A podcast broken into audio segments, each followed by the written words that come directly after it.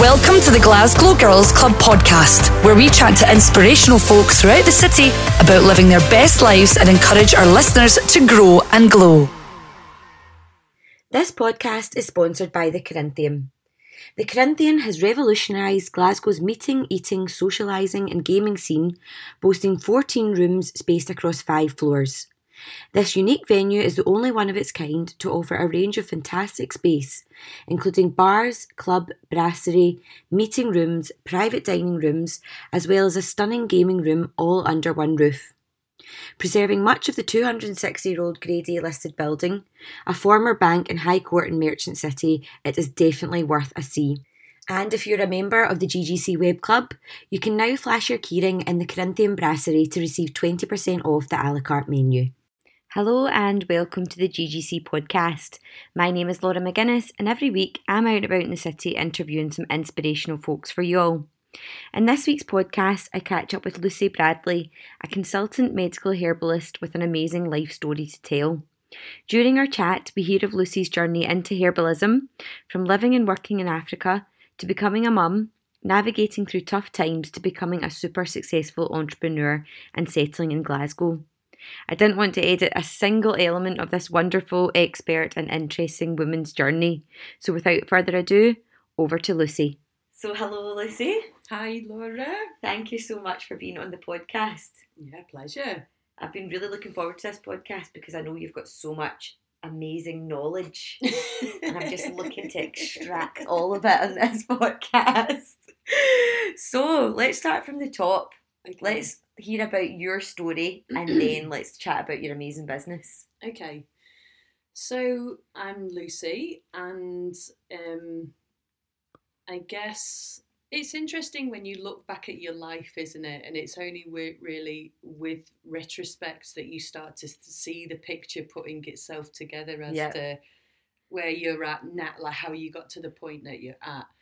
And a few years ago, um, to 2016, actually, I did a coaching course, and we had to state what our purpose was. Okay. You know, we had to. It was kind of when I started really getting interested in business as an entrepreneur, and we had to look back at our life story and see how had we got to this point. Yep.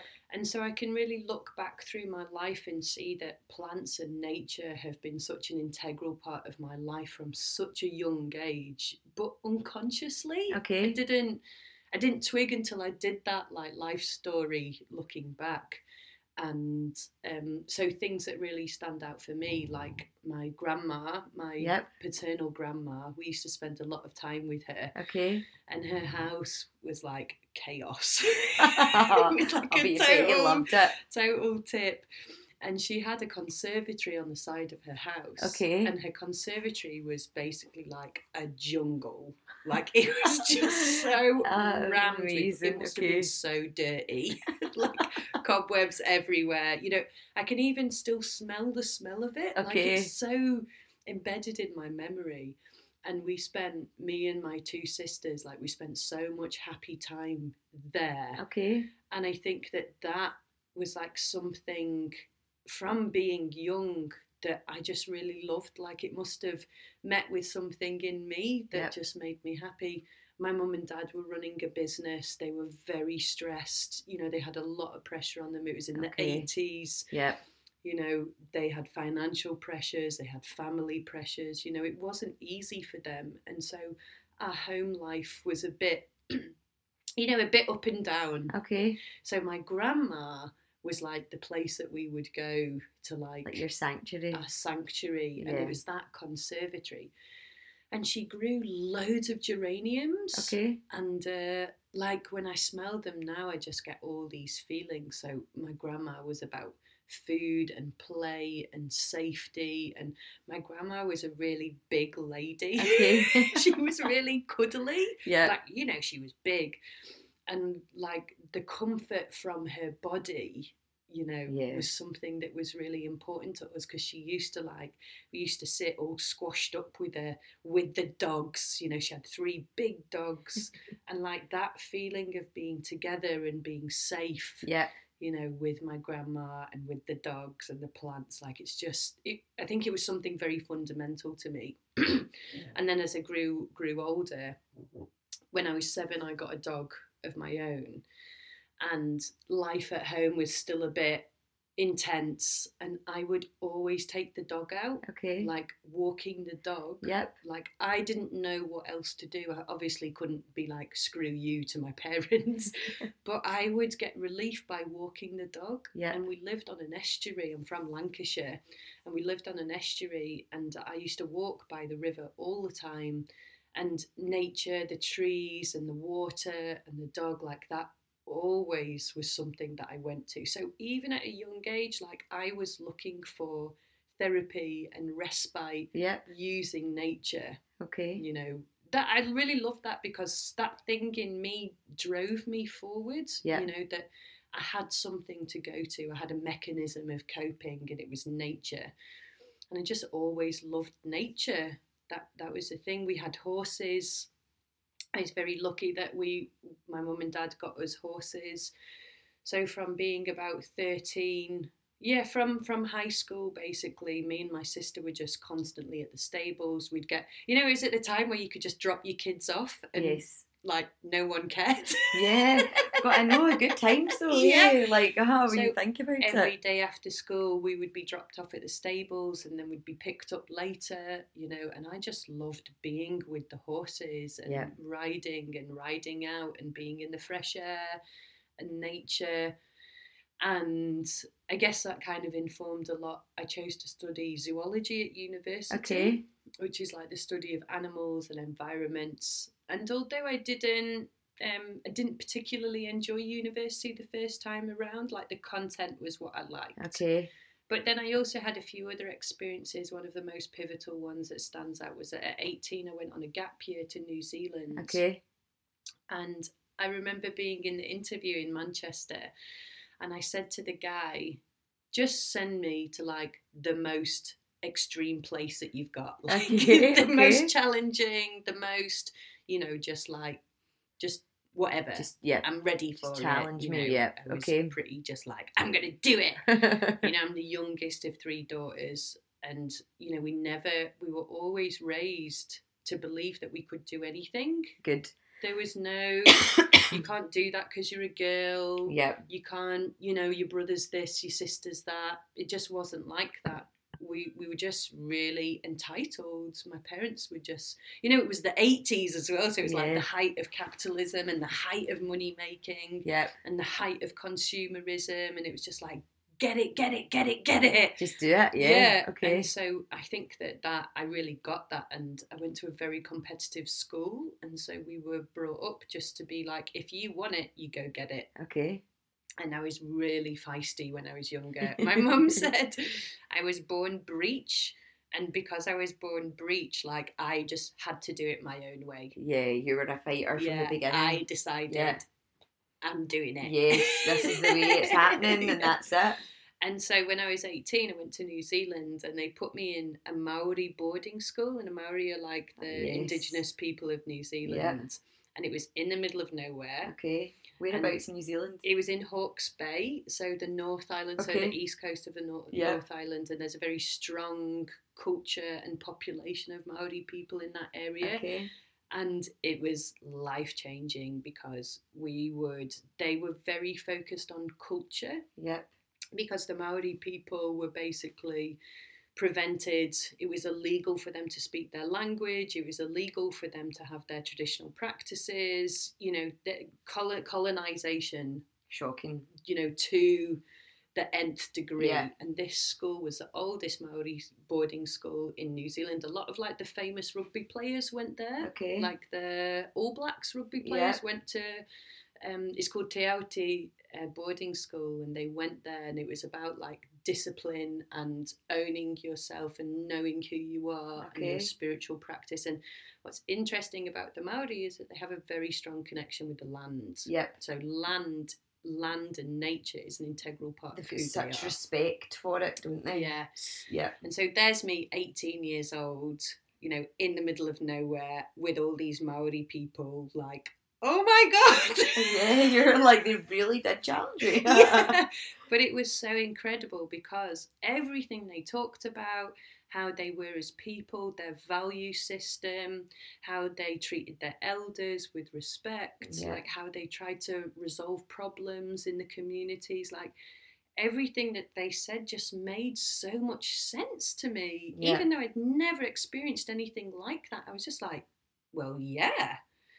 And we did loads of time in the bush. Like they would take the kids out on like 10 day hikes, Okay. foot hikes. They would eat wild pigs. They would hunt and eat wild pigs. okay. We would drink from the streams. We went to uh, Marae is like the community house. They'd be singing these songs. Like I'd have goosebumps all over my body. You know, it just, What an experience. I was just like, Wow. wow. Yeah. Yeah. And still now, you know, 20 years later, I still feel that, you know, like if I watch like someone doing haka, uh-huh. you know, I, st- I felt something you feel the in me. of it. Yeah. yeah.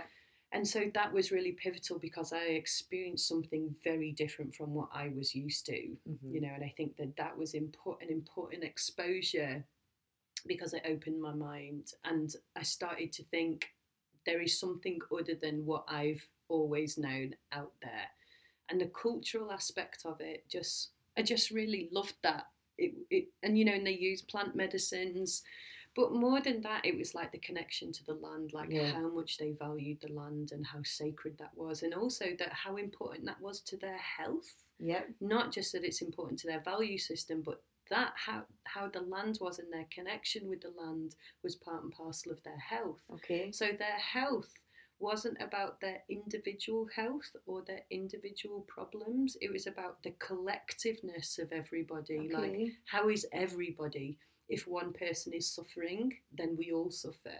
Okay. And they talked about mental health yeah. a lot, you know, because that's like their spiritual health Yeah. and they you know and that was like the first kind of time that i'd really been in a system where everything was considered their whole selves were considered Okay. so It's it didn't, refreshing. yeah so Yeah. they didn't look to solve problems just by fixing it it Mhm. would be a you know they would contemplate it there would be discussions it would be about communication it would be about being together and they'd always be focused on resolution because that's what ultimately was better for everybody Yep. you know so it was from like the, being brought up in a very competitive individualistic you know environment to then being like well you are not that important we've got to look at everybody and consider everything and we've got to find a solution for everybody and that was just like I mean, my little brain at that time must have just been like, "What the heck?" Yeah, this is so different from what you'd been used to Yeah. and had learned yourself. Yeah.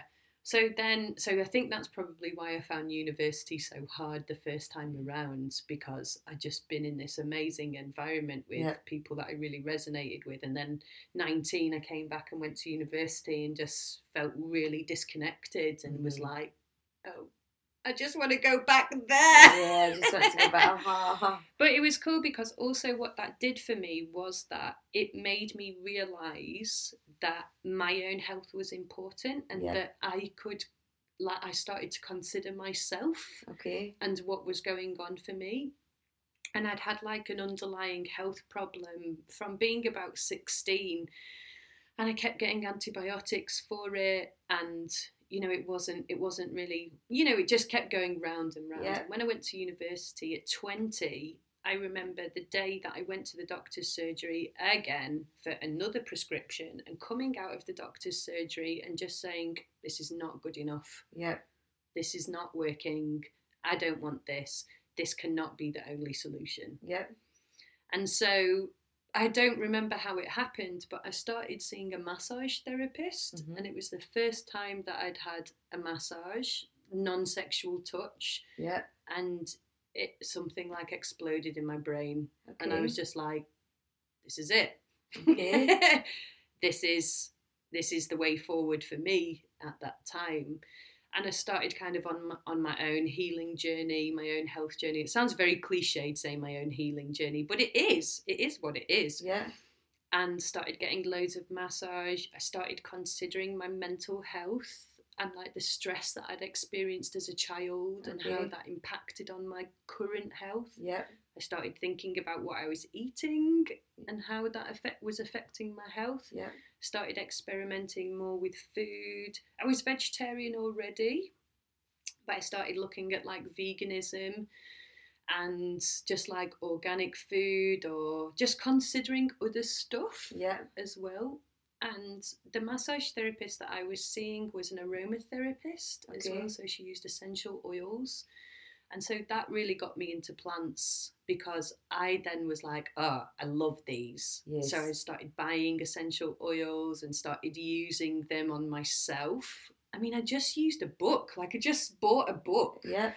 and was like, okay.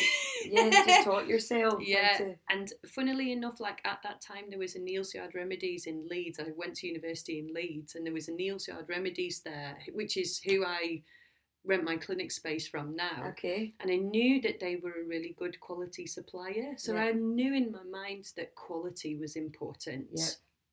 And so I started using their oils. And then I started to think, okay, essential oils are very concentrated.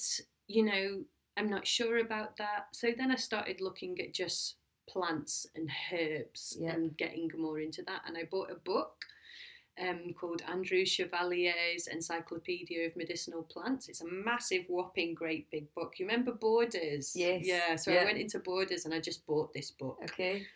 and I just like looked up what I had and I just started buying the plants and using them on myself. Okay. And I was just treating myself and I, but I was getting so into it. I was so fascinated by it that I started getting like little bits of therapy as well, like uh, psycho psycho emotional therapy as well, because I could see that there was a link between my mental health, even though I didn't really know what mental health was at that point. Yeah. I knew there was something with my mind Yep. and my body together Okay. that were influencing what was going on for me because had it only been a physical problem when I took the medication from the doctor, then it should have got better. Yeah. That's common sense. Yeah, and it shouldn't have really recurred, you know, or it- yeah, Yeah. and it shouldn't have recurred. But Yeah. I knew that there was like a stress element or an anxiety element inside of that yeah, that was affecting my health. And so I just started looking at things a bit broader. And I finished university um, in the final summer. The final summer of university before I started my third year, I broke up with a boyfriend. I was in a long term relationship from being 16. And it broke, we broke up, and I was gutted, like as you are of course. I know, mean, that's a long time to yeah, out someone's 20, 21 years old, Yeah. 16 to 21. And he was like really important to me because he also helped me a lot deal with the stress of my family. So Okay. he was like a real sanctuary for me. Yeah, But we, we were just going in different directions. So he ended, and my sister had said to me the year before she'd been out to an organic farm in California, and she said to me, Listen, why don't you just go to California for a few months and Yeah. just have some time? And I was like, Okay. I think my mum had said, We'll pay for you to go. yeah, So I went to this organic farm, and going to California was South California, so it's south of San Diego, so it's really close to the border of Mexico. Yeah. And the organic farm, they were doing like an organic veg box scheme okay, they were working at farmers markets um, they were delivering to really really high quality restaurants like you know Yeah. w- now we kind of know that that restaurants want really good quality locally especially in glasgow like we have that real Yeah. great tradition don't we of Yeah. locally sourced food high quality Yeah. small suppliers and that's what was going on in california at that time and it just opened my eyes. Like I was working at farmers markets, and the people that I was meeting, I mean, it was not, you know, they were proper other end of the spectrum to us. You know what Californians are like anyway. Yeah, And you know, they're like, I have colonic irrigation. I didn't even know what that, what that was. was. Yeah, just I like, still don't really know what about okay, do you want some beetroots? but yeah, you but the the thing about that was that it was another eye-opening experience. It was a it was an experience of a totally different culture and way of being Yes. that I you know, it was serendipity. It was like fate that I needed that exposure to realize that there was something other out there. Yeah. As to, and it kind of compounded a, the path that I was already on because I was already looking at my personal health and I was going more natural and I was incorporating my mental health as well as my physical health. And the people who owned the farm never ever saw doctors. Um, they can't remember the last time they'd been to a doctor. Of course, in the States, you have to pay, Yes. right? Yeah. So there's a much stronger movement of natural medicine because Yes. you have to pay for both. Okay. So there's no, you have to choose one or the other. So Yeah. lots of people choose natural because it's the same price, Yeah. right? Yeah. So they, these guys, uh, a husband and wife, they basically took care of their own health. Like they knew what they needed. Yeah. They knew, you know, self care. Yeah. They meditated. They were part of like a spiritual practice that really served them well. They were connected with a great group of people in a community that supported them and helped them to grow, you know, personally and business Yeah. wise. And I was just like, I couldn't believe that they had autonomy over their health. Yeah. I'd never seen that before. Yeah. And you know, if I was sick, like if I had a cold or I wasn't feeling well, they'd just be like, "Oh, here you go, take this," Okay. and I'd be like, You'd be like, what is this?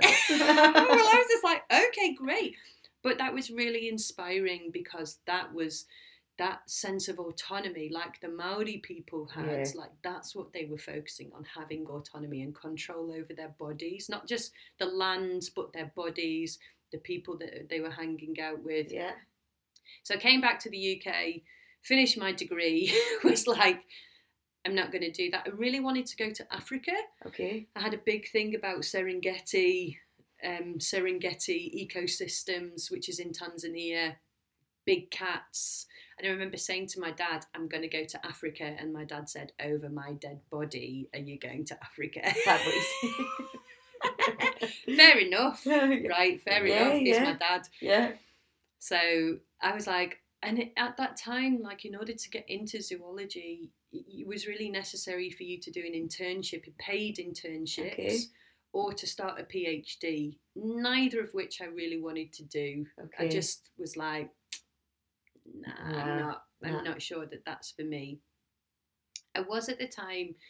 I worked all through university and I was doing p- caring Okay. for people with disabilities. The University of Leeds had an amazing disability unit. They were very, very progressive in terms of uh, equality and inclusivity. So I always worked providing care. So that was another thing that I was caring for people. I had this thing about wanting to care for people. And I decided that in the summer, when I finished, I was working for a guy who was a wheelchair user. He was a quadriplegic. And I just worked for him a lot Yeah. and just wanted to save money. And was doing a bit of travelling. And then just one day, I realised that you could be a herbalist as a job. Okay. It was like a total light bulb moment of like, oh, This, like is, a, this is a career. this is a job. career. Yeah. Yeah. exactly. I just hadn't thought about that. Funnily enough, I had seen a herbalist in Leeds and I was just like so appalled. I was just like, no. But it was basically what they were doing was that they were using herbs instead of using chemicals. Okay. So in the same way, they were just trying to plaster the problem, and I was just like, "But it's not sorting it out. Yeah. It's not enough. Like I Yeah. want to get really down into it. Like, what is the root of this problem?" Yeah. And um, yeah, so when I realised that I, you could be a herbalist as a career, I literally just Googled it.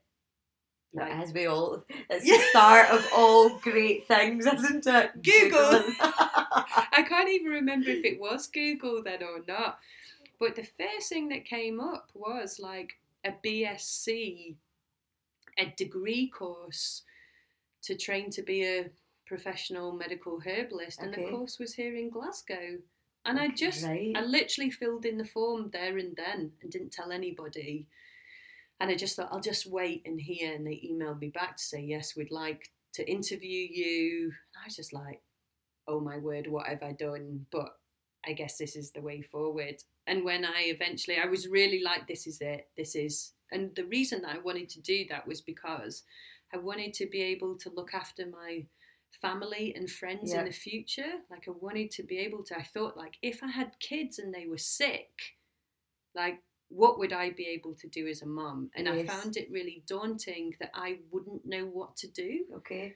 and so and helping my family as well so i just decided to sign up and do it i never intended to be a clinical practitioner i did Okay. that i couldn't see myself in clinic but i mean i don't know what else do you do? So i did it. And when i told my mum and dad they were like you're gonna be a witch.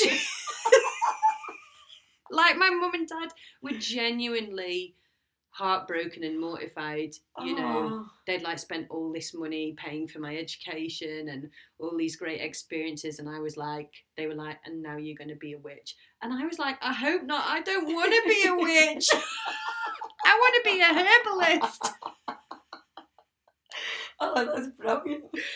so but with time like that was a four year degree course and it was extremely intense i was living in leeds for the Yeah. first year and traveling up and down we did one every third weekend Okay. we did three three full days of training and after the first year i was kind of like I- felt like i was living a dual life Yeah, no wonder. yeah and because i was getting so into the herbal stuff you know when i'd come back to leeds people would be like oh here she goes again you know all the herb chat you Yeah. they just people get fed up of it don't they Understandably. People get fed up of everything, though, yeah, don't they? if So- you've got an, a real passion, Passion for about something, something, then. So I just decided to move up to Glasgow, and so I spent my yeah, I spent three years living in Glasgow, and doing my herbal medicine training. Okay. So that was two thousand and eight that I qualified. Yep. Finally finished my degree and got my professional qualification. And in the last year of my degree course, I really had had enough of living in Glasgow. I was living in the West End. Yeah. It was just like all too much, you know, city life, too much partying, Yeah. too much, you know, I just had had enough. So I had like this mad idea that I would go and live in a community Okay. for my final year. And so I went and lived in uh, what's called the Camphill community. Okay. And the Camphill community was created by Rudolf Steiner. And Steiner was a German philosopher Okay. and poet and writer and artist. And he created these communities for people with special needs Right. and it was an integrated community so you lived in a family so no one was any different everybody was treated the same Yeah. everybody had to work everybody had to everybody was equal and that was really different because obviously we know that like people with special needs are often cared for Yes. because they have different needs Yeah.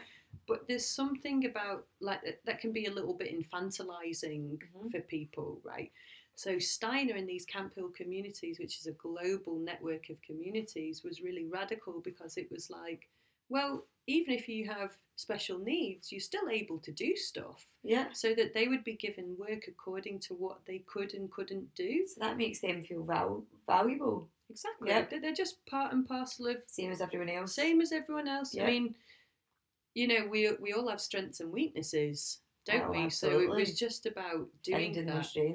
Yeah. and that was in, an incredible so experience was for me. It's in Edinburgh. Okay. It's in a place called Colinton, so it's just Yeah, on the outskirts, and it's still there. It's called the community's called Tiphereth, Right. and it's a wonderful community. So they provide day services Mhm. as well as residential services. And so I was there in my final year, and the people that I lived with, they're called your house house parents because Okay. you know you have it's like a heteronormative uh, nuclear model of Yes. mum and dad, and then the kids Yes. basically. So I went and lived with Vic and Andy, and they were just great because I obviously had different circumstances from a lot of people because I was finishing a degree. Yeah. And they were just super supportive. And they would, they, you know, I would still work because you had to work in the community. That was like your payment for That's your there. payment for being there. Yeah. You got housing. Yeah. You got paid a little bit of money. I mean, next to nothing, but so you had a bit of spare cash. Yeah. I was much older than most of the people there because a lot of the volunteers were 18, Okay. 18, 19, and from Germany or from continental Europe. And Vic and Andy were just like, you know, don't worry. When I needed time to study, they would leave me to it. When I needed time off for exams, they left me to it, you know, and it was a wonderful experience because I experienced it, it goes back again, doesn't it, to like the Maori experience that I wanted to be in community. Yes. Okay. I, I, there was something in me that wanted that, yeah. and so that really helped me. And uh, yeah, I was living there with them, and basically, when I finished my degree, they moved out of the community, and they were like, "You just have to come with us." You're not allowed to leave us. And I was like, uh, okay. So I lived in a caravan in their garden. Brilliant. I lived in a caravan in their garden. I was living in a van for a little bit and then uh, lived in a caravan, bought a caravan and lived in a caravan in their garden. And because when I finished my herbal studies, you know, you've gone through four years, years. of hell. I mean, it, you know, people used to jokingly say, like, it's like warrior training. I mean, it really took you to the edge of your existence. You know, you were working, you were studying full time, yeah. you were being forced in to look at yourself. You were like, you had to address your health problems. Yep. You had, you just, there was no escape from the intensity of it, which is good Yes. because it put me in good stead for being a practitioner, right? And the school that I went to, the Scottish School of Herbal Medicine, is no longer here, unfortunately. They closed down, but the school was very special because we didn't just do, you know, we had to do pathophysiology, anat- anatomy and physiology, differential diagnosis, clinical diagnostics, Yes. clinical skills, all of these academic stuff.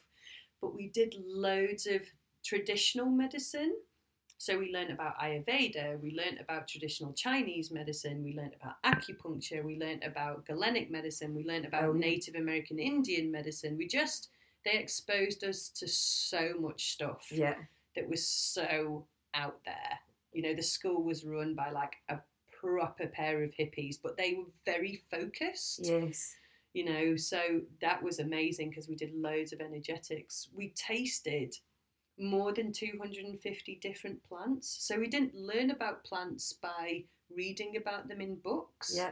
we had to taste them and experience them ourselves Right. so that was t- no one else was trained in that way that they had that real embodied experience of the plants Yeah. plus clinical training. So after all of that, you know, blood, sweat, and tears for four years, I was like, I'm gonna have to be a practitioner. Yeah. yeah. just- there's no choice. yeah, I have to do it. And also the school at the school we had to do massage training Okay. as well. So in our first year, we had to do Swedish massage ITEC qualifications. So we had we had a body work qualification, and the idea was that you could make money from being a therapist while you were still training. Okay. So it was like um, an apprenticeship, Yeah. you know, so that you were getting used to being in clinic, managing your books, scheduling, dealing with people, all of that stuff. So we did. So I first qualified as a massage therapist 2013, and then 2015 we did an aromatherapy qualification as well. So we're also clinical aromatherapists. Yeah. So we came out with a herbal medicine degree, uh, a diploma in uh, aromatherapy, and uh, a qualification in massage That's therapy amazing. as well. So it was very holistic, Absolutely. you know. So it was cool because when I decided to be in practice, so I started working at Neal's Yard Remedies in Edinburgh. And I worked as a massage therapist. Okay. I didn't feel particularly confident about being a herbalist because it's you you get you just feel very responsible. You know, being a herbalist is a lot of responsibility, and it was a little bit overwhelming for me at that time. Yeah. You know, because people would be coming with very complex health problems, Yes. and I'd be like, uh, Yeah. So, oh my word. yeah, you had to build up your confidence. Yeah. And, yeah. But the massage was very easy for me. It was very natural. I loved massage. I still do body work now. It's really hard for me not to do it because I love working with people's bodies and I'm, I've got a natural talent for it. It Yeah. works for me. And so I started doing that. And uh, and then by chance I ended up going to Tanzania to teach first aid. I was at a health fair and these people kind of coerced me into doing that. And that sent me on a different trajectory because when I was in Tanzania, because I was a qualified herbalist, I already had like a very different view on life. Yeah. And the health problems within the school that I was teaching in, in were like so damaging to people. They it wasn't just malaria; it was typhoid, Yeah. cholera, anemia, poor water supply. So I could see how environment and health were linked. Of course. And I just got this obsessiveness about health, specifically in Africa. And just, I just like, I guess I felt a strong sense of injustice too because I Yeah. knew about colonialism because of being in New Zealand. yeah. You see how it's all linking There's together. an absolute. Oh, right? like It's such a good story. It's a clear line, it really isn't it? is.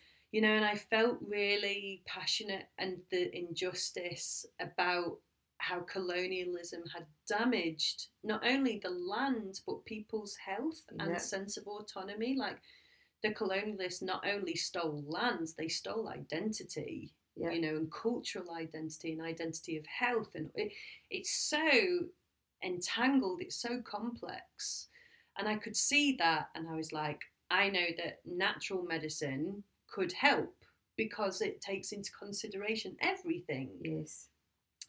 And so I got in touch with a few people that I studied with, and they said to me, Well, do you know what? One of our colleagues, for her dissertation, did a plant called Artemisia annua and its positive uses with malaria. Okay. And I was like, What's the chance of that? Wow. Yeah. So I contacted this lady, Jenny, explained the situation that I'd been in Tanzania, that I was interested in getting involved in natural medicine in East Africa. And she said, I lived in Tanzania for 25 years as a missionary nurse. And Wow. I, I was like, oh, oh, cool. Wow. And she introduced me to this other organisation called Anamed Action for Natural Medicine, who are an organisation based in Germany, a charity. And they work in Africa doing sustainable healthcare. So it's looking at food, water, land, and medicine. Yeah. She introduced me to them, and I was just like, this is it. Great. And she said, oh, I'm going to introduce you to loads of people in East Africa. Just, just email them, just write them, Yeah. and they'll get back to you. And they'd love to see you. They'd love to meet you. And I was just like, right. So I was back in the UK. I'd already like planned that I wanted to do a research trip back to Tanzania to kind of find out more Yeah. and find out what was going on. You know, the cool thing is, is that I had two science degrees, right? Yeah. So I was very tr- well trained in research and Yeah. science. So that held me in really good stead in terms of having a discipline like a scientific discipline but also being trained as a herbalist so it's really well balanced Okay. you know between the two so i messaged emailed all these people in east africa and they're like we'd love to meet you and they ranged from pastors to doctors to surgeons to community workers to horticulturalists and i spent eight weeks in east africa by myself just traveling around and meeting all these people doing Wow. this incredible community work Yeah. with plants at the center. So they were growing plants. So what they did was that they took it upon themselves to find solutions. Yes. They didn't rely on Oxfam or Water Aid or any of the big organizations. They were like, that is not the solution. The solution is at the level of the community. It's a grass, it has to be a grassroots organization. And the community has to be invested in it. It has to be initiated by the community. So there's no white people involved Yeah. just all Africans doing it for themselves. And so they were growing medicinal plants. So they knew how to grow specific medicinal plants, they knew how to harvest them Yeah. and process them into medicine. Yeah. They were also generating income out of selling medicines. So they had like these small businesses. How Yeah. cool is that? So cool. that they just they were sustaining themselves through growing plants and selling them they were also making natural soaps as well so that's an income generating business yeah. and just like this real what's i really loved about being in africa was people's entrepreneurship Okay. local thinker Yeah. you know that they're screwed they don't have anything and so out of having nothing they're like well what can we do Yeah. and so they were just very, very innovative people. Yeah. And it was so eye opening. You know, I was 20, I was 28. And it just was so eye opening because people were just doing it for themselves Okay. and taking control. And they were having health clinics, integrated health clinics. So there was doctors and nurses working with natural medicines, Yeah. hospitals, hospitals that had medicinal plant gardens Okay. because the thing is is that in Tanzania as with a lot of African countries they have no budgets Yeah. the hospitals and the practices have and the clinics have no, budgets. so they can't afford even to buy medicines and local people can't afford to buy medicines and if they buy medicines they're very expensive Yeah.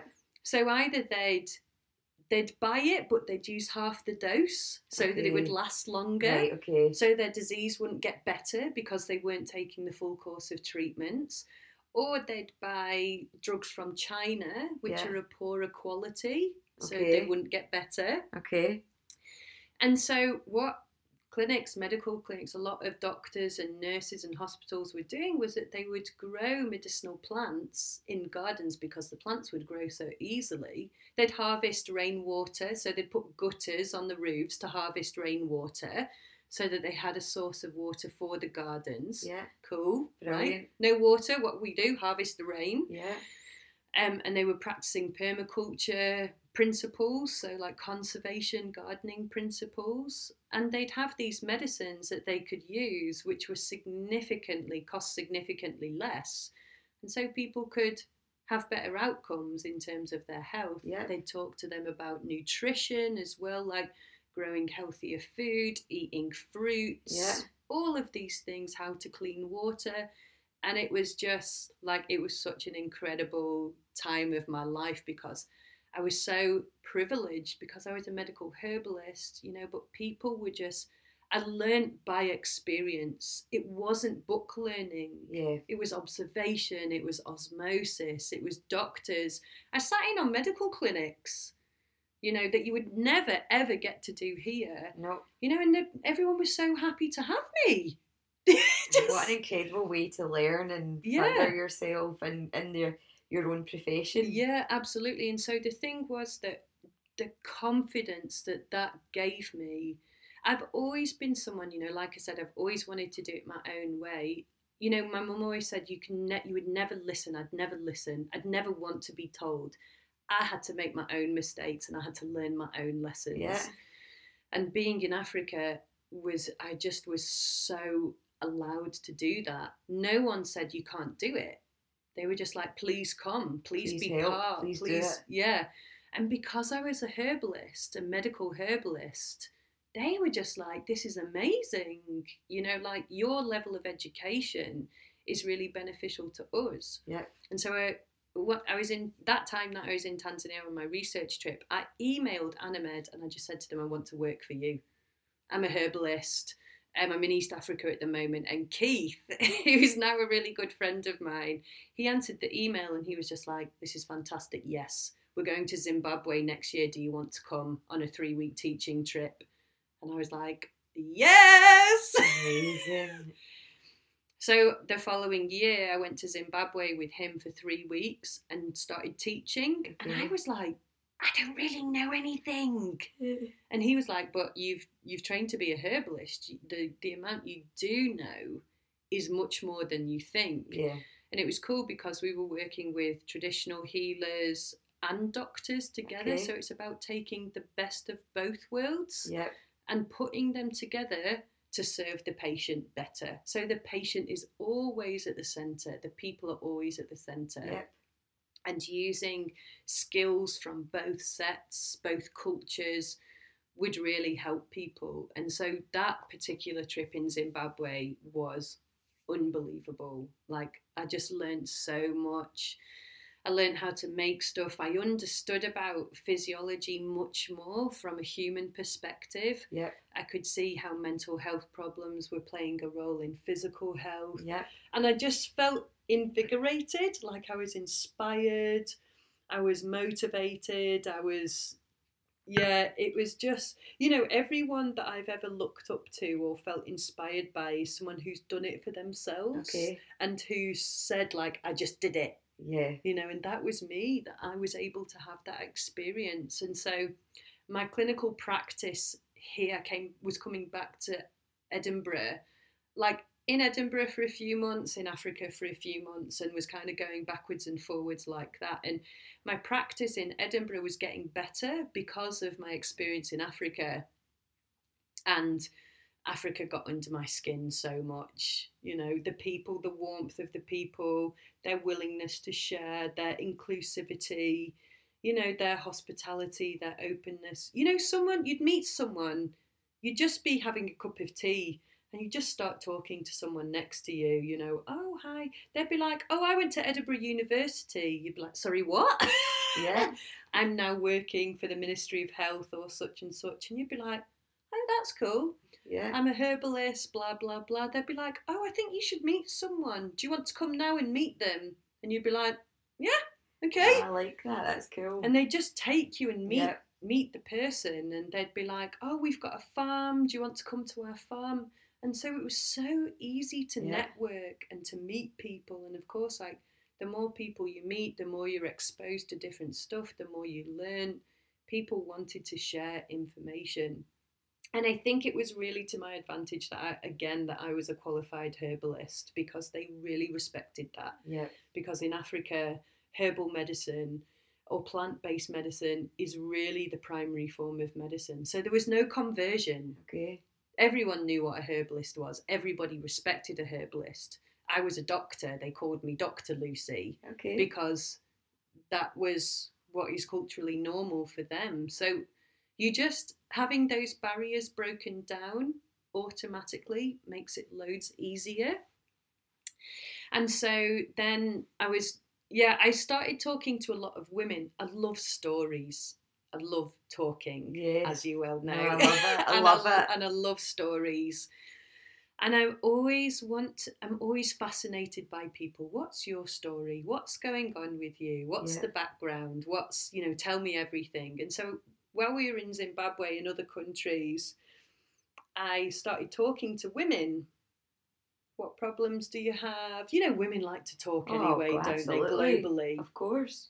And because Anamed had only ever had men as teachers, I was the first women woman to Yeah. have taught with them. That they started discovering that actually loads of women's health was being positively affected by herbs, like gynecological issues, menstrual issues, uh, fertility issues, Okay. menopausal issues, and they were just like, "Wow, all this info we've been missing for all this time."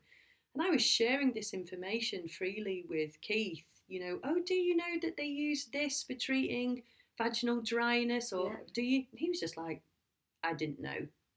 I didn't know that. So I started writing it all down. You know, I'm a scientist, I've got a scientist Yeah, background. yeah. And so naturally for me, I write it down. Yeah. So I started writing loads of information down. And then I realised that what I was doing is something called ethnobotany. Someone had said to me, actually, Do you know that's ethnobotany? And I was like, Ethno what? And it's a form of anthropology. It's, it's like a subsect of anthropology.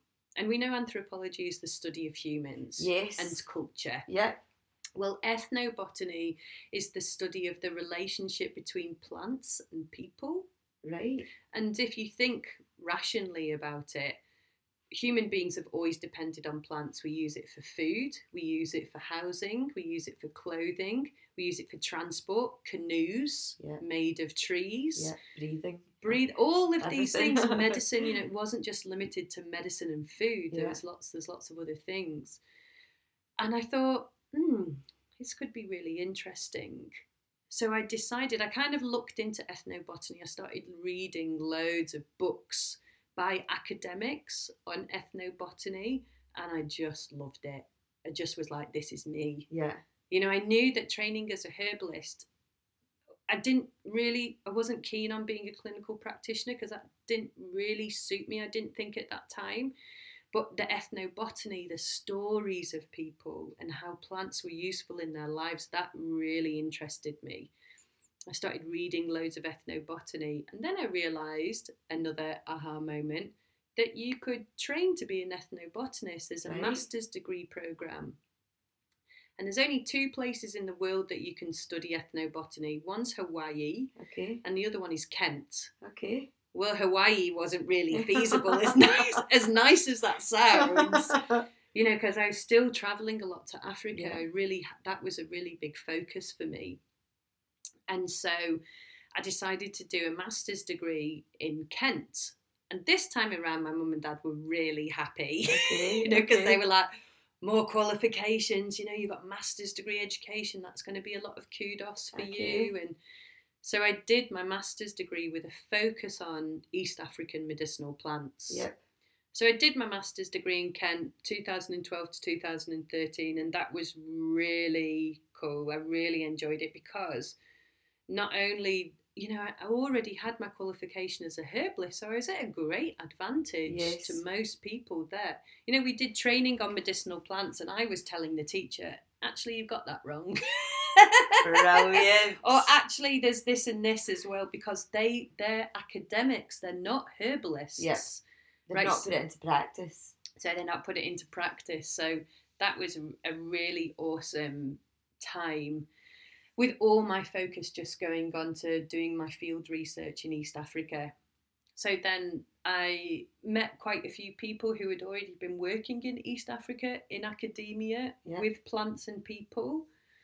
And ethnobotany was really like the thing that got me because it combined this love of people and stories and plants. Yeah. So it's like my experience with the Maori people, it kind of travelled forward through that. So I went to East Africa and I'd already been in East Africa a lot, so it was very familiar to me. I'd got a good network of people, it was easy for me to be there. I spent three, I spent four months actually. We were only meant to go and do our field research for six weeks. Okay. And I was like, ha, I'm not doing that. Ya. yeah, I went for four months, and um, I did my field research, and my field research was about understanding what factors influence transmission of knowledge about medicinal plants in ethnic minority groups, and that was amazing Yeah. doing that because I learned a lot about traditional practices, medicine practices, and that obviously was a great balance to my academic training Yes. because it was much there it's an oral tradition there's no books you know you learn by doing so it was it was really wonderful Yeah.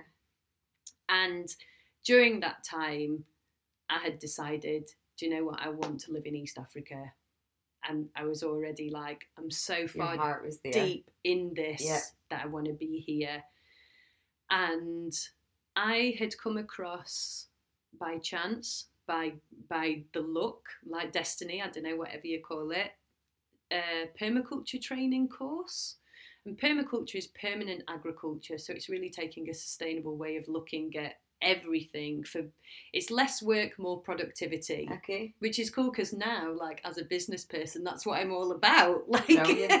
Brilliant. working more efficiently Yeah. to get more out and so i wrote to these people you know you can see i've been quite bold in my life that i've just asked things of people at the time look that it what felt but right look at your journey. i know Had you not done that, like, would you have gone to these places? I, know. I don't know what drove me to do but that though it was your purpose. yeah it was just so calling, intuitive yeah. like i didn't contemplate it Yeah. i just would Like you do just it knew that's the next step. Yeah. And so I did this permaculture training. You know, I had no money. You know, I was in my 20s. You know, my mum and dad were always just like, oh my word, Lucy, like, how do you do it? Because I'd just be winging it by the seat of my pants, skint, you know, blagging it, whatever you call it. Yeah. And which is what all entrepreneurs say, Yeah. right? Everyday life. Yeah. So um, I contacted the organisation who were running the permaculture course and I said to them, listen, I don't have any money, but I'll write an article for you. I didn't have any experience writing, but I thought, how hard can it be? And there was a magazine, there's an international magazine called the, the Permaculture Magazine.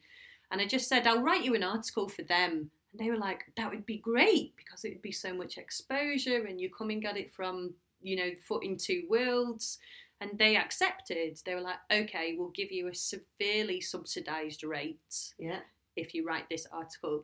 And it, what was really cool was because I was writing this article, it gave me permission to interview everybody. Yeah. So I was like satisfying my own need for story Yeah. while getting this training. And the organisation that did the permaculture training were called Food, Water, Shelter. They're an Australian charity who were supporting women, vulnerable women, through permaculture.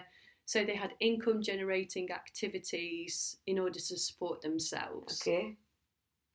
So I was like, maybe maybe I could get a job with them. Like maybe I could intern with them or volunteer with them, or you know that that could be a way in. It's actually really hard to get into the job market in another country Oh, without having good connections. You know, Yeah. I was no one. Nobody knew me. I didn't have family. I didn't have any historical context there. I wasn't an academic. You know, Yeah. so I just thought maybe that'll work. So I came back. I lived at my mum and dad's house while I wrote up my thesis. Yeah. Um, just as a little aside, like my research assistant who helped me do my fieldwork because we were working in their language, we were Yes. working in Kiswahili, so I Yeah. needed a local person to translate. Well, I developed a bit of an interest in this guy, and Okay. was a bit like, mmm, mmm. And so there was like a bit of a thing with him, Okay. you know. So there was like another reason to be back in Africa because at that time I was like, you know, I want to be with him, yeah. Even though that's completely unethical. You know, as a researcher, you're never meant to do that. Listen, it happens all the time. I know, but like, do you know what? It's all about connection, isn't it? Yeah. And you can't. Well, you can't stop something if there's something there. Yeah, So, exactly. And so I wrote up my thesis, um, you know, just blitzed through that. And I applied to Food, Water, Shelter for an internship, you know, because that was like my thought that I'll apply for them. That'll get me into Tanzania. I'll be there for a period of time. So I applied to them. They interviewed me. And they were like, God, this is amazing, you know, like your skill set, you're you're just the kind of person we want to have working for us, blah blah blah. So I waited a little bit of time. They got back to me and they were like, unfortunately, you're unsuccessful as an intern. Mhm. I was like, oh no, what now? And they were like, but we would like to offer you the project manager's job. And I was just like, sorry, what? They're like, well, you are way overqualified to do a volunteer position, and we couldn't pay you because that's not what we do with volunteers, but we need a project manager. We need a, a British, an English speaking project manager. We've got a Tanzanian project manager, but we want you to, to co work with that person. And I was just like, um, wow. you know, I have no project management experience. And they were like, yeah, but look at all these other skills you've got. yeah. And my mum and dad and all my friends were just like, do it because you will never get another opportunity like this. Like in Britain, I could never have gone with the qualifications and the experience that I had into a project management position. People study project management, Oh, of right? course. And Of course.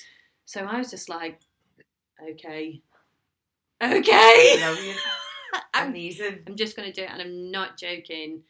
I was so anxious because I didn't, you know, I didn't know what, I, I didn't know. I was just like, I don't know how to do this job. And my mum and dad were just like, Lucy, you can do it.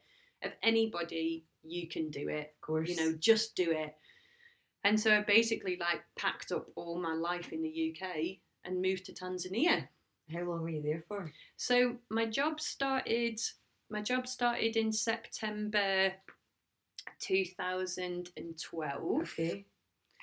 So I moved there, I started this job and it was absolutely insane. We managed we were employing 35 people. We had multiple projects going on, land-based projects. We were running international permaculture training of which I was responsible for organizing every single aspect of. I was managing budgets, I was doing accountancy. We had this amazing accountant, an Australian guy called Sean, who I'm still friends with now. And after about two months of being there, he said to me, I'm I'm gone. I'm done. There's there's bad stuff going on in the organisation. I'm not into it. And I was like, but you can't leave because we've got no accountant.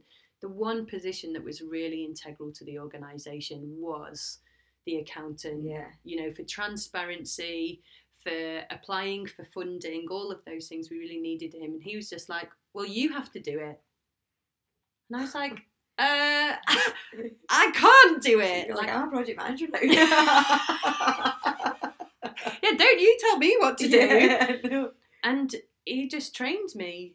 And the board members, so we had an Australian board, so they kind of micromanaged, right?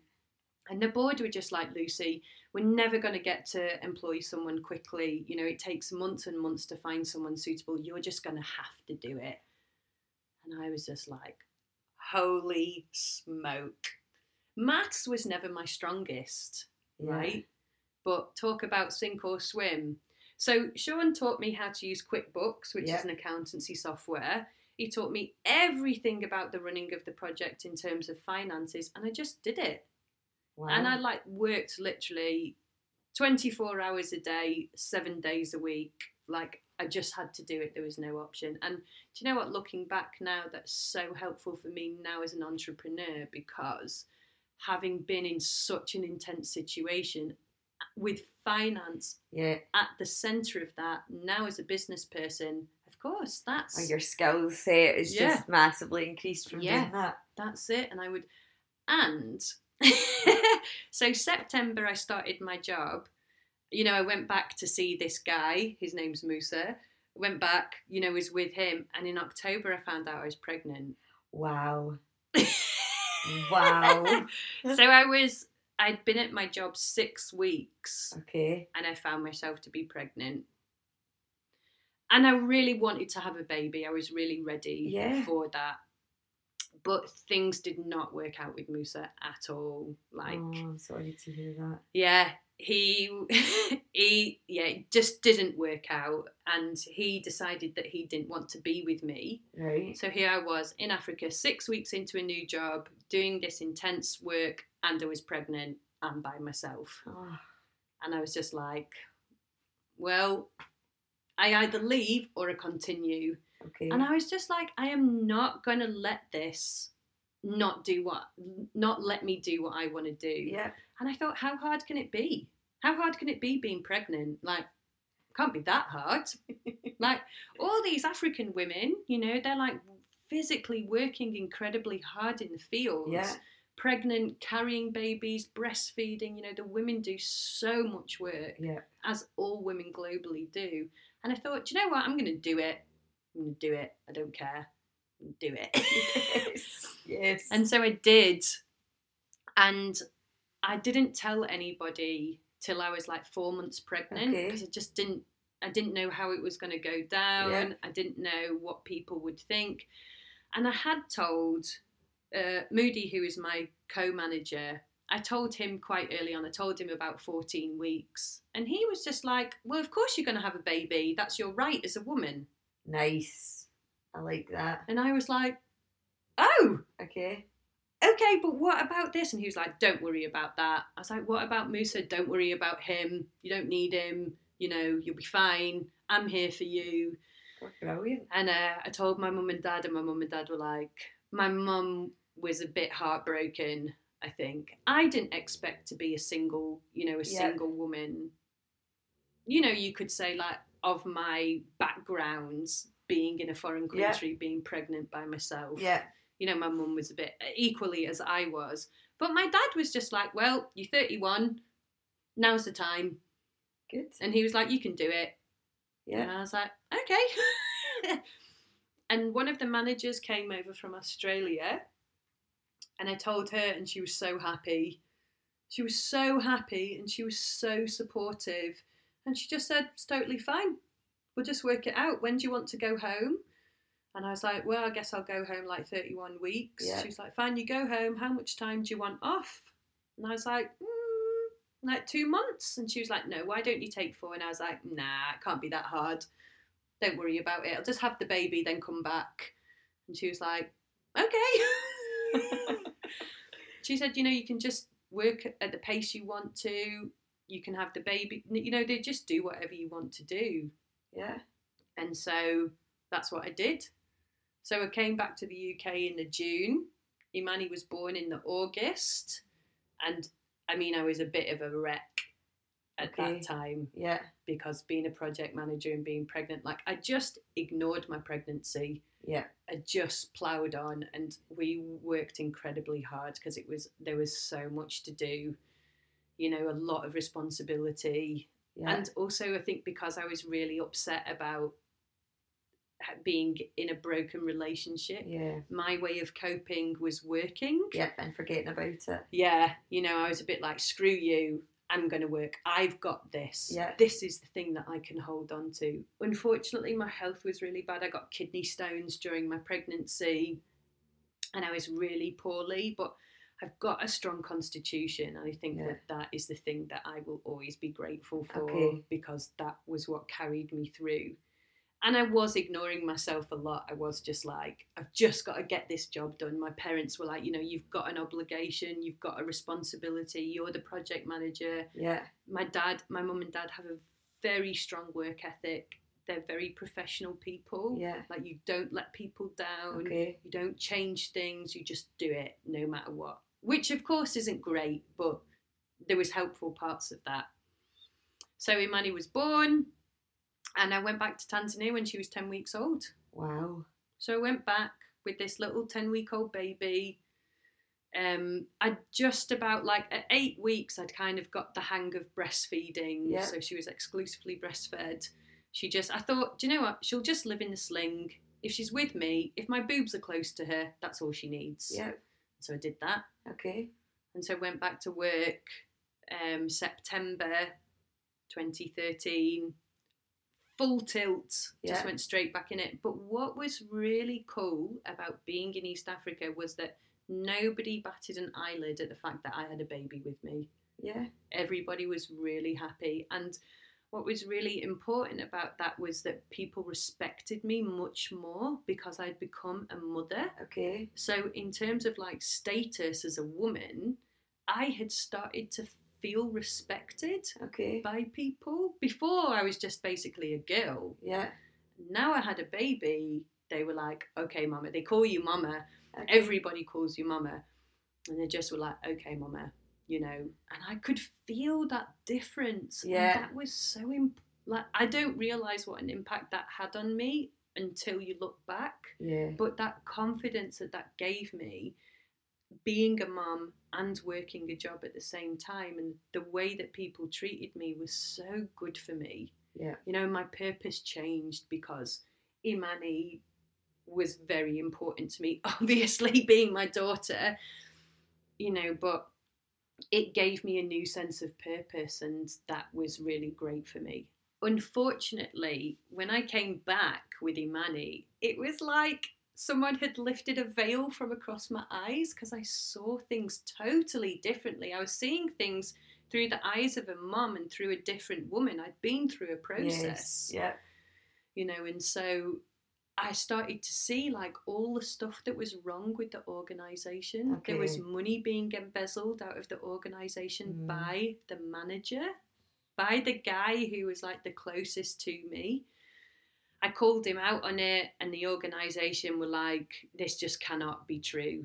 And several other members of staff were like it is. This is what's happening. This is reality. We've been trying to say something for ages but we can't And so it came to light that there was lots of money being embezzled out of the organisation and being used inappropriately. And I had to sack Moody. Oh, wow. So I had to go through that. Being in lawyer's offices, having conversations with people, another level of having to go through something very intense while having a baby with me as well and being a mum, being a single mum. But and then I decided, you know, I've kind of had enough of this now. That was you done. Like I was at an absolute wreck. Like my body, I was skeletal. Like I was so thin. I just had massive, big, milky boobs. Yeah. my mental health was very poor. My physical health was suffering. I just had really pushed it literally as far as I could. And my dad had to have a triple heart bypass surgery. They'd found he'd had heart problems. And that was like, do you know what? You're going home. I'm going home. And I quit my job. And the board of governors were just like, you can't leave. And I was like, I can't stay. Yeah. You know, they they'd promised me stuff like we're going to improve your housing. I, I was living in accommodation that had no indoor toilets. Oh, wow. I had no running water. I had no hot water. You've got a baby. I had a baby. We had electricity was very very intermittent. So like with Imani, like I had to go outside, boil water in an outside kitchen, bring it back in a bucket, and bathe her in a baby bath. Okay. Like that was my That life. was how you did it. If I needed the toilet in the night time or I had a, your tummy upset, had to had to go outside Yeah. to the outside compost toilets and use those. So my life as a new mum was, was ten times harder. was- a million times harder. I had no sitting room, I had no TV, I had no soft finishing. So imagine how it felt when I came back to the UK. I felt Mm. like a queen. Yeah, like luxury. Oh my word. And do you know what that gave me was gratitude and appreciation of stuff like we're so lucky the life that we have here, you know, in the UK. Wi-Fi. Wi-Fi. Revolutionary. You know, I had like internet. I couldn't stop taking showers or being in the bath because Yeah. it was just like, oh, it was amazing. You know, and I, I think I'd lived most of my life just taking that for granted, as we do. Well, if you've not had a comparable experience living somewhere else where you've got none of it, Yeah, then that's probably what most people in the UK are doing. yeah, yeah. So coming back to the UK. You know, my health was really, really bad. I was. Okay. My mental health was really terrible. I went back to live with my mum and dad, and it was really stressful for them because my dad was obviously in recovery from heart surgery. And I don't know if you've had any experience with people recovering from heart surgery, but it's really impacts on your mental health as well. Okay. So my dad, who's this very strong man, running his own business, you know, boss of his life, Yep. basically, is now incapacitated That's so hard. you know, and it was, and my dad had always been like the leader in our family. Yeah. You know, even though my mum and dad worked together as a pair, they were a real team. Um, yeah, my dad was basically like a broken man, and it was really hard for my mum. So my mum had like two broken people Yeah. to look after, and I had a really bad experience with my mum and dad, and they ended up kicking me out. Okay. So, I mean, that is not a nice thing to talk about, and you know, there's we're we're great. It's great now. It was something that happened that we didn't want to happen, but it did. Yeah. But actually, do you know what? That was one of the best things that could have happened to me because it was at that point that I knew I needed to sort my shit out. You know, I was really suffering. I felt very sorry for myself. You know, a lot of that, what have I done? What have I just spent the past five years doing? What a waste of time. My poor baby, you know, Imani was one at that point, you know, just feeling horribly guilty as a mum, ashamed, embarrassed. I had nothing, I had no money. Had this terrible fallout with my mum and dad. They kicked me out. And my sister was living in Glasgow. My sister Rachel was living in Glasgow, and she said to me, Just come to Glasgow. Mm-hmm. And I was like, I'll do that. So I just in the November I moved up to Glasgow and bless my sister. She had a one bedroom flat and she just like made me and Imani so welcome. We slept in her sitting room. She made her sitting room into a bedroom and she was just like you've got to get yourself together Yeah. like you've got to sort yourself out Yeah. you know which is really hard when you feel really crap Mm-hmm. And you know i had a baby that would breastfeed all night long you know i just shattered totally shattered totally run down you know felt really bad about my life.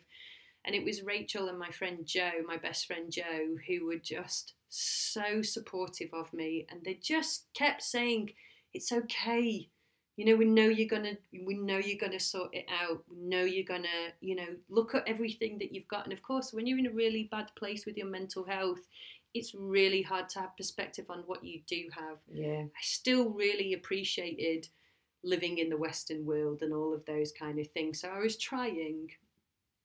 My sister said, Right, let's find a two bedroom flat to live in. we moved into a two bedroom flat, totally couldn't afford it. You know, we were just scraping money together. You know, we had to get like, I think a grand and a half together for the deposit. And I was just like, where are we gonna get?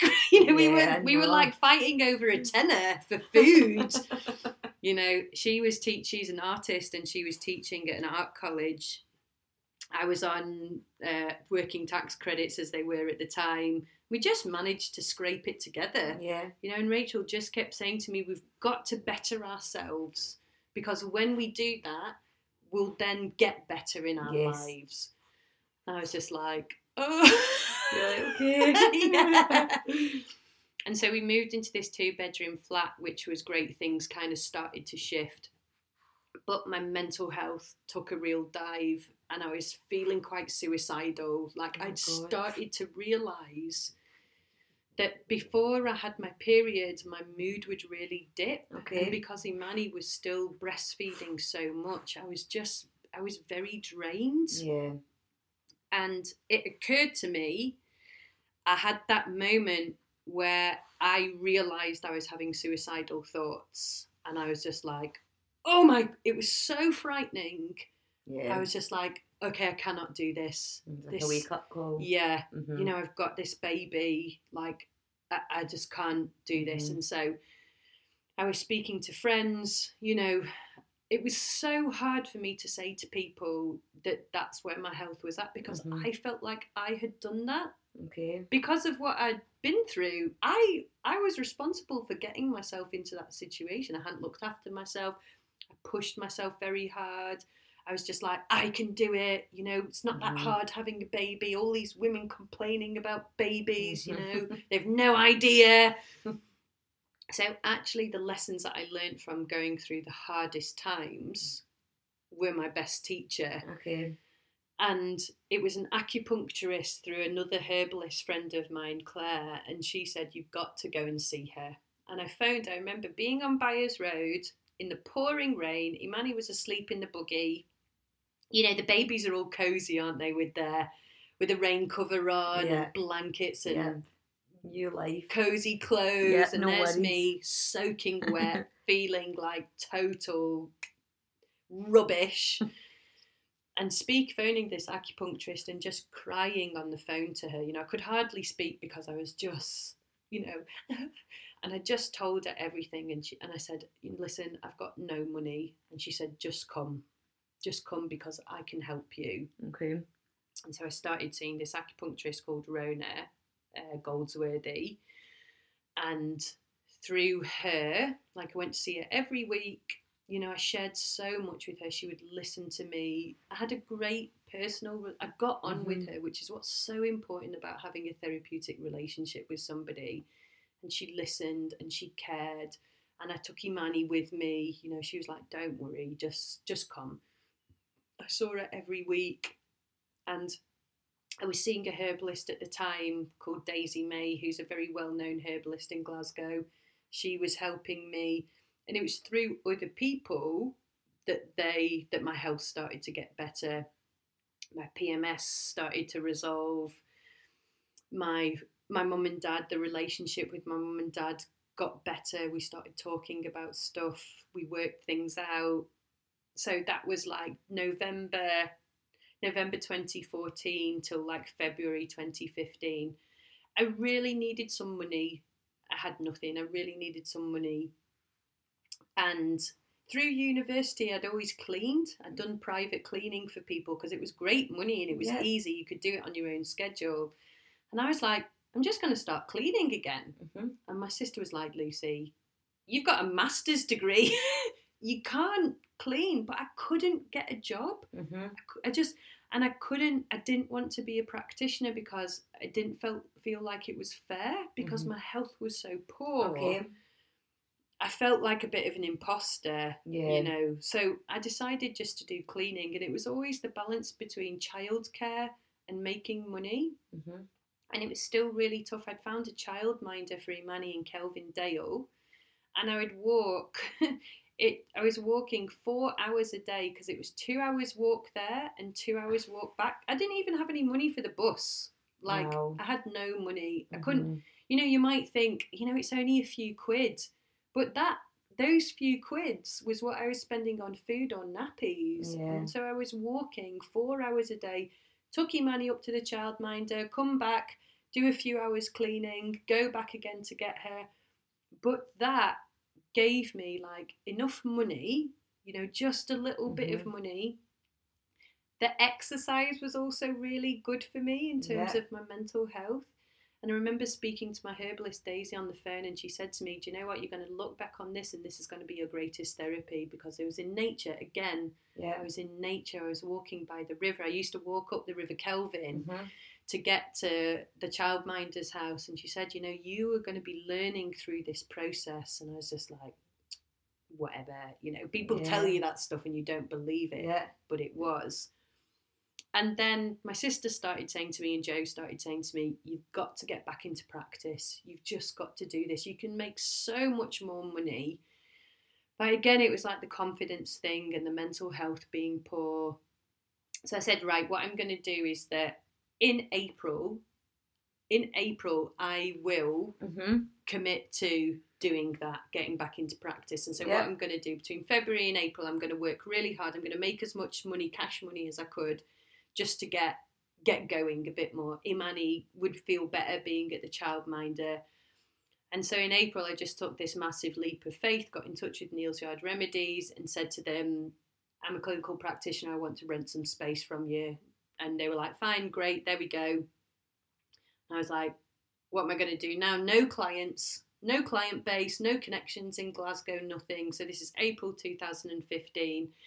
And the manager of Neal's Yard Remedies at that time is a lady called Laurie Heaps, and she was wonderful. And she saw in me, I shared a lot with her. As soon as I started, I just said to her, Look, this is a situation that I'm in, and and I really need your help. And she said, You know, I can really see that you're a grafter. And she said, There's no one else in here who is a single working mum. She said, uh, Who's the, you know, primary bread breadwinner? And she was just like, I'm going to help you, Brilliant. you know. And I just was like, I'm going to work so hard for you. And she was like, You better not let me down. and I was just like, Don't worry, I won't. And that was like the time that I really, you know, I had to feed Imani. I had to look after Imani. Yeah. I had to make it work for her and for me. I'd been through all these health problems. I'd managed to get back to better health. I was still a bit shonky, Mhm. you know, but I was like, it's enough. Yeah. You know, everyone starts it by winging it a little bit, don't they? Of course. and so yeah i just i just started doing it and laurie was so supportive and help helpful and she just she knew i was going to work hard and she really appreciated that. And so she started getting me more and more clients and i started putting myself out there. And not long after that i really decided that i needed to do some business training because didn't feel like i had much business acumen Okay. so I started doing coaching courses, online coaching courses, and I did this fantastic coaching course with this guy called Mark Walsh. And that was about purpose, business with purpose. So you had to sort out your own stuff Yeah. in order to have a successful business. And that just aligned with me so much that I did it, and it was so hard. It was six months, and it was brutal. Okay. Like it was totally brutal. I was paying for it. I had still had next to no money because everything that I earned paid my rent, um, paid the course, you know, costs of running a business. But I did it, and that doing that coaching course really, really sent me on my journey into how could I be a herbalist with values Yep. And make money and have a successful practice because there aren't that many it's really common in like the natural health world that it's assumed you won't have money Okay. on the same level as like corporate Okay. like you you're a nice person you, you have issues with money you're not going to ask for money you don't deserve money but the reality is is that like me personally i'm very well qualified i've got as I've just told you i've got a ton of experience you know i've got 10 years experience of being in the field experience. you know, I've been through a deep personal journey myself in terms of my health and as a woman and as a mother. Yeah. And I just started to realize, like, do you know what? I've got so much to give. You like, do. Oh I my can, I can really help people. And so I started just being more business minded about business. And I had so many issues with money. And the only choice was that I either kept the issues with money or I did something about it. That was that's always been me. Yep. You've got two choices. You either do it or you don't do it. Yeah. And that was it. And so then 2016, like my business really started to flourish. So 2015, 16, 17. So my first tax year was 15 to 16. So 2015, 16 to 2017, 18, my business went from a profit of minus £1,000 in the first year. And in the third year, my business turned over £54,000. Wow, that's brilliant. Amazing. So I just, you know, I could see that it was possible. I just Yeah. didn't know how. Yeah. And I start like that's how I met you because I started doing networking Yeah. and I started doing vlogging and I started just getting the word of herbal medicine and me as a person out there. Like yes. I just had to do it. You know, I did, it wasn't comfortable or felt nice or was easy for Yeah. me. I just But you did it. I just did it. And, you know, then last year I launched a product range as well. My sister, again, she's got a lot to answer for, my sister, said to me, You've got to have another source of income. You can't, as a practitioner, you can only make money through face to face consultations. So the options are you raise your prices yep. and that's it. Yeah. So you can raise your prices, but you know that's not always a way a solution. And so I was looking at diversifying my income streams in order to make my business more successful. Okay. Because that is what secures your business. You have to have multiple income Yes. streams in order to have security in business. I'm self employed, right? So if ever I had to be off sick, I wouldn't make money. Yes. If I wanted to take a holiday, I wouldn't make money. And I just was like, I've got to have another way. I can't be, you know, I've been through all of that. I can't ever be in that situation No. again. You know, I can't do that. And I wanted to be such a good role model for Imani, Yep. you know, a successful woman, someone who is caring, compassionate, you know, so you didn't you in order to be successful in business, you don't have to be a bitch, ruthless, No. you know, walking over people. That just doesn't work with me. No. So I kind of started thinking like, well, you can have a bit of both. Yes. You can be a lovely person and you can be kind and compassionate, but you can have strong boundaries Yeah. and you can decide what's okay and not okay for you and you can make money. You know, so then it was about mindset shift, you know, Okay. really shifting my mindset and it's still something that I have to work on all the time. But launched the products last year, so I've got a range of um, loose organic herbal teas and I do some skincare stuff and I do tinctures, which is liquid medicine. Okay. And I started doing public events Okay. because I really wanted. So many people were saying, "Oh, I don't want to take chemicals, but I don't know what else to take." Yes. And I was like, "Well, that's me." Yeah.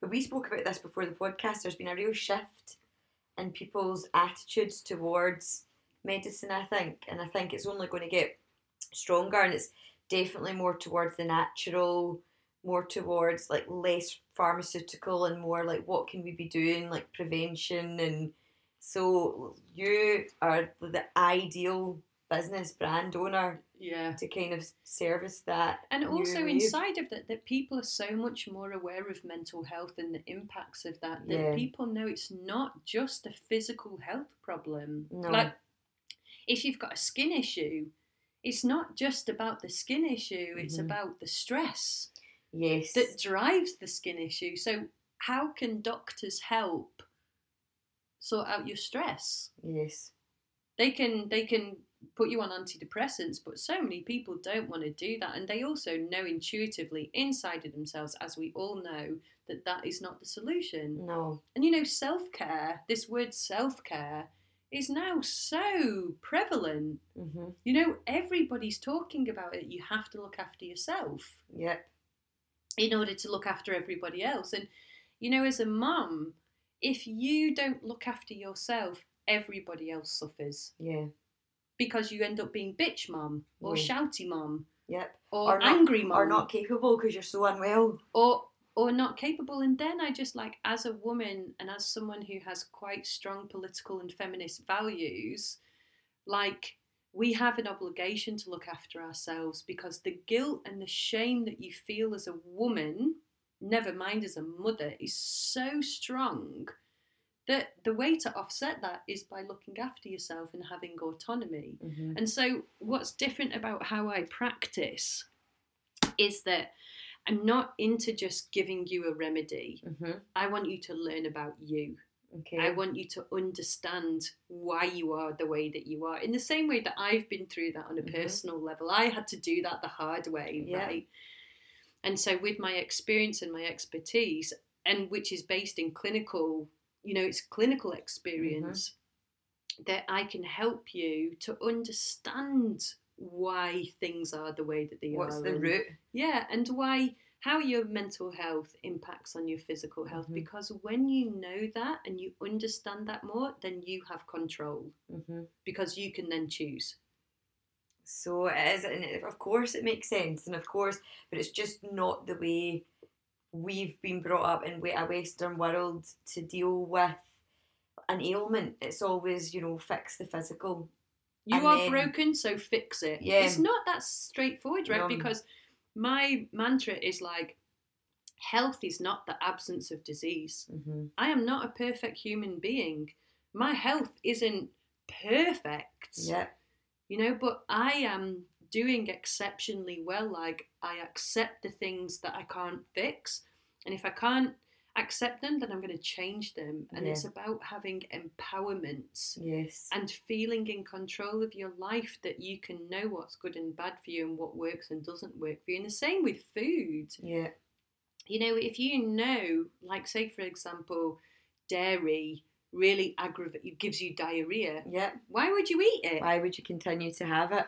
And like I have those really frank conversations with patients all the time. Mm-hmm. Everybody knows what's not good for them, but they aren't yet brave enough to say no to it. Yeah, because you've been programmed so much in one way that you think, oh, that might not be good. So I know that it's not good, but I'm going to continue because I've been programmed to believe. Yeah. So if someone comes to you then, Lucie, because obviously we were looking at your Instagram before the podcast and you have done an absolute wonder treatment for a, a recent client who came to you with um, a skin condition in her hands Yeah, eczema. eczema in her hands and you showed the before and after pictures on your Instagram and it's like literally amazing. It's it's it's it is, it's, what, it's amazing. So what would be the process if someone's got a health ailment or you know something going on they they're kind of scunnered with the you know the doctor like you said when we- your experience nothing was it wasn't getting rid of it it was just curing it at that time Yeah. and what would be your process for a new a new patient if you like Yeah. So the first thing that I'm going to say, and a lot of people in business might not think that this is a good way forward, but do you know what? You have to find the right person for you. mm-hmm. Okay, so I'm not everybody's cup of tea. I'm not the right herbalist for everybody. And this is what I really want people to understand that you have to put you at the center. Yeah. I'm an exceptional herbalist, but it doesn't mean that I'm going to find the right solution for everybody because it's about us working together. It's Mhm. a collaborative thing. Yes. So, what I would say first of all is like, check me out. mm-hmm. Look at my Instagram. Look at my social media. Look at my website. Like, yeah. Feel into your vibe. Like, does that suit you? Is what I say what works with you? You know, it's like yeah. we all have that good sense, isn't it? Like, I remember looking at the Glasgow Girls Club stuff and just being like, these are the kind of girls that I want to hang out with. Oh, nice. Right, that that's what made me go to that meeting Okay. because and when I saw you, you know, and listened to some of your stuff, I was like, yes, Oh, I really want to meet her, and I want, and that's what drove me to come. Okay. And that's the same thing about seeing a herbalist that you have to find the right person. So check me out first of all. So um, check me out. See if you think that. See if you like what I have to say, and that's why being visible as a herbalist is so important to me because there's so many amazing herbalists out there Mhm. But nobody knows they exist because Okay. they don't market and advertise themselves because business like entrepreneurship and like marketing and advertising is not a strength of herbalists Okay. they're not people who want to shout about their successes or like Yeah. have big egos and i'm not saying that i have a big ego but i feel really obliged to help promote all herbalists Yeah. So look at that look at the person try and see if they've got a web presence or Yeah. phone them. If you can't find anything on the internet, phone them and talk to them. If you think that I, if you want to see me or you want to explore that, like just get in touch with me, email me. Um, all the details are on my social media and on my website. Email me, and if you want to chat, we can chat. And if you don't, then we can just book you a consultation. So how it works is that you come to see me for a private consultation Okay. at the moment I'm practicing at Neal's Yard Remedies, which is in Glasgow City Centre, Yeah. opposite the uh, Modern Art Museum. Okay.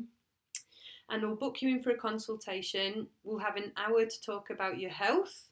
Hopefully, we'll get as much information down in that time as possible, and then and then we go from there. And then what happens after that is that I will prescribe you medicine individual to you, Mm-hmm. that medicine could be a tea or it could be a tincture, which is an alcoholic form of liquid medicine, or several other things. I'm also trained in nutrition Mm-hmm. and we work with supplements. Mhm. I do a lot of lifestyle coaching as well. So meditation, mindfulness, all it has to all be included. It's, all part. it's a of full package, it's a really. full package. Yeah. It really is because you can't just give herbs to someone and tell them to take supplements if you're not addressing their psychological issues. And yeah. I'm not a counsellor, okay, but I have a lot of counselling skills. yeah. But I might also I know who to point you in the right direction of. Yes. You know, that's been a big part of my business is working with other people Mm-hmm. like osteopaths, Yeah. for example, um, acupuncturists, psychotherapists, counsellors, Yeah. EMDR therapists, trauma therapists. Like I've really worked hard. Like I've seen a lot of those people myself. Yeah, but you built a network. But I've also- trusted Yeah, because also the thing is, is that we I, we all have our strengths and weaknesses. You know, I know what I can do, but there might be other stuff that you need that needs outsourcing to someone else. Yeah.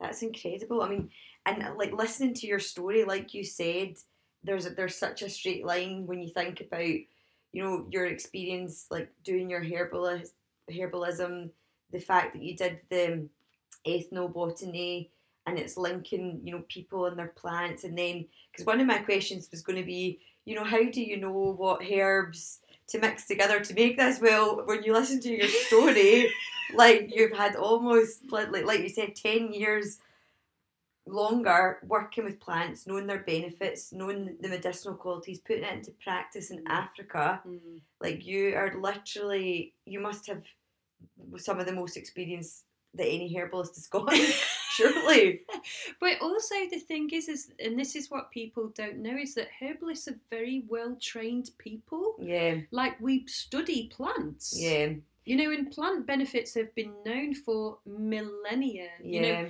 the, the the reason that we know that plants work is not only through science, through scientific research. I would say actually that's a very small minority, and it's a biased way of looking at plants. Mhm. But experience is what teaches people. You know, as a practitioner, you learn very quickly, and I think that this is what I'm good at because of how I've pushed myself in my life. Is that I'm very good at deciding this isn't working for you. Let's change it. You know, and Mhm. I am not going to waste your time or your money or my time Yeah. with just like accepting things as they are. So I'm very results based. So everything is quantified. Like you tell me what you want doing hmm and how you want it to be. And we put a measure on that. And if I'm not seeing an improvement in that within a short space of time, then I'm going to be really upfront with you and say, these aren't the right herbs for you. I need to switch things around. hmm And I think that that's really helpful as a practitioner because do you know what? I don't have the answers hmm and you don't have the answers. The doctor doesn't have the answer, but It's together trial, isn't it? And it's yeah. and through and it's through communication that Mhm. that really comes out because do you know what laura when people come for a consultation they share so much of themselves like Mhm. some of my patients have told me stuff they have never ever shared with another human being Yeah. not even their husbands Yeah. or their wives or their kids or their mum or dad you know and the privilege that comes with that is immense and i take that really seriously because it's those little tiny bits of information that give you the key to knowing what herbs they need Okay. so it's the patient the patient is at the center of it all That's why collaboration is so because if they don't give you the full picture, yeah you're never maybe you maybe you would still anyway, but it's finding that route, isn't it? Yeah, and it's about being it's about being good at asking questions and I think Mhm. that that's one of those soft skills that I've developed through my life because of this interest in people and stories. You know, like my boyfriend says to me, "Oh my god, you ask so many questions."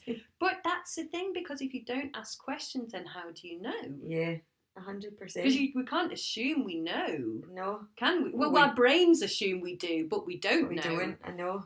and so it's about i'm so into communication and and emotional intelligence like i've spent a lot of time studying that investigating it reflecting it in myself Yeah. you know so you develop it as a soft skill as a practice and i think like that's what a lot of entrepreneurs say like that how have you how have you gained success it's just through doing it again and again and again and Yeah. making mistakes and doing it again and getting it right and then being you know sometimes i get patients and i'm like hold on i remember this one person five years ago who had a similar thing and then i look Yes. at their notes oh i gave them this and then that could possibly inform what they need Yeah. so you have to have a very flexible mind and be open to that you can't assume that you just know what it is No. And do you know what you always know i trust the patient that Yep. you know what you need hmm and I ask you, what do you want? How do you want things to be? How could this be better? If you don't believe that that's good enough, why do you believe that? hmm Right? And that's so powerful in itself. So powerful. Of course it is. It's amazing. I bet you that hour people leave, like the first very first consultation, I bet you people leave like, wow. yeah, it's very eye opening for a lot Yeah. of people. And, you know, that's the thing. It's not just about the herbs, it's about the practitioner because the practitioner, like as a herbalist, you have so much opportunity to help that person just Mhm. through the consultation. Yeah. You know, so even before they've got the herbs, they're linking things together, they're looking back at stuff, they're Mhm. putting pieces of the Yeah. puzzle together, and just them being allowed to speak Yeah. openly and not, you know, not being told, no, no, that's not right, no, You, You don't know, feel like that you don't feel like I know, that. I know. How can you say that to I somebody? you know, period pain. I've got period pain. Oh, well, you're a woman, so period pain is not normal. no. You shouldn't have period pain. Yeah. You know, and doctors just say, well, you're a woman. Take some paracetamol. It's just, it's not good enough. yeah. It's not It's good enough. whole it's a whole different way of looking at your health and well-being, isn't it? Yeah, and saying to people like, you know, I often say to people, whatever you are feeling now is totally legitimate, hmm and they're just like, really?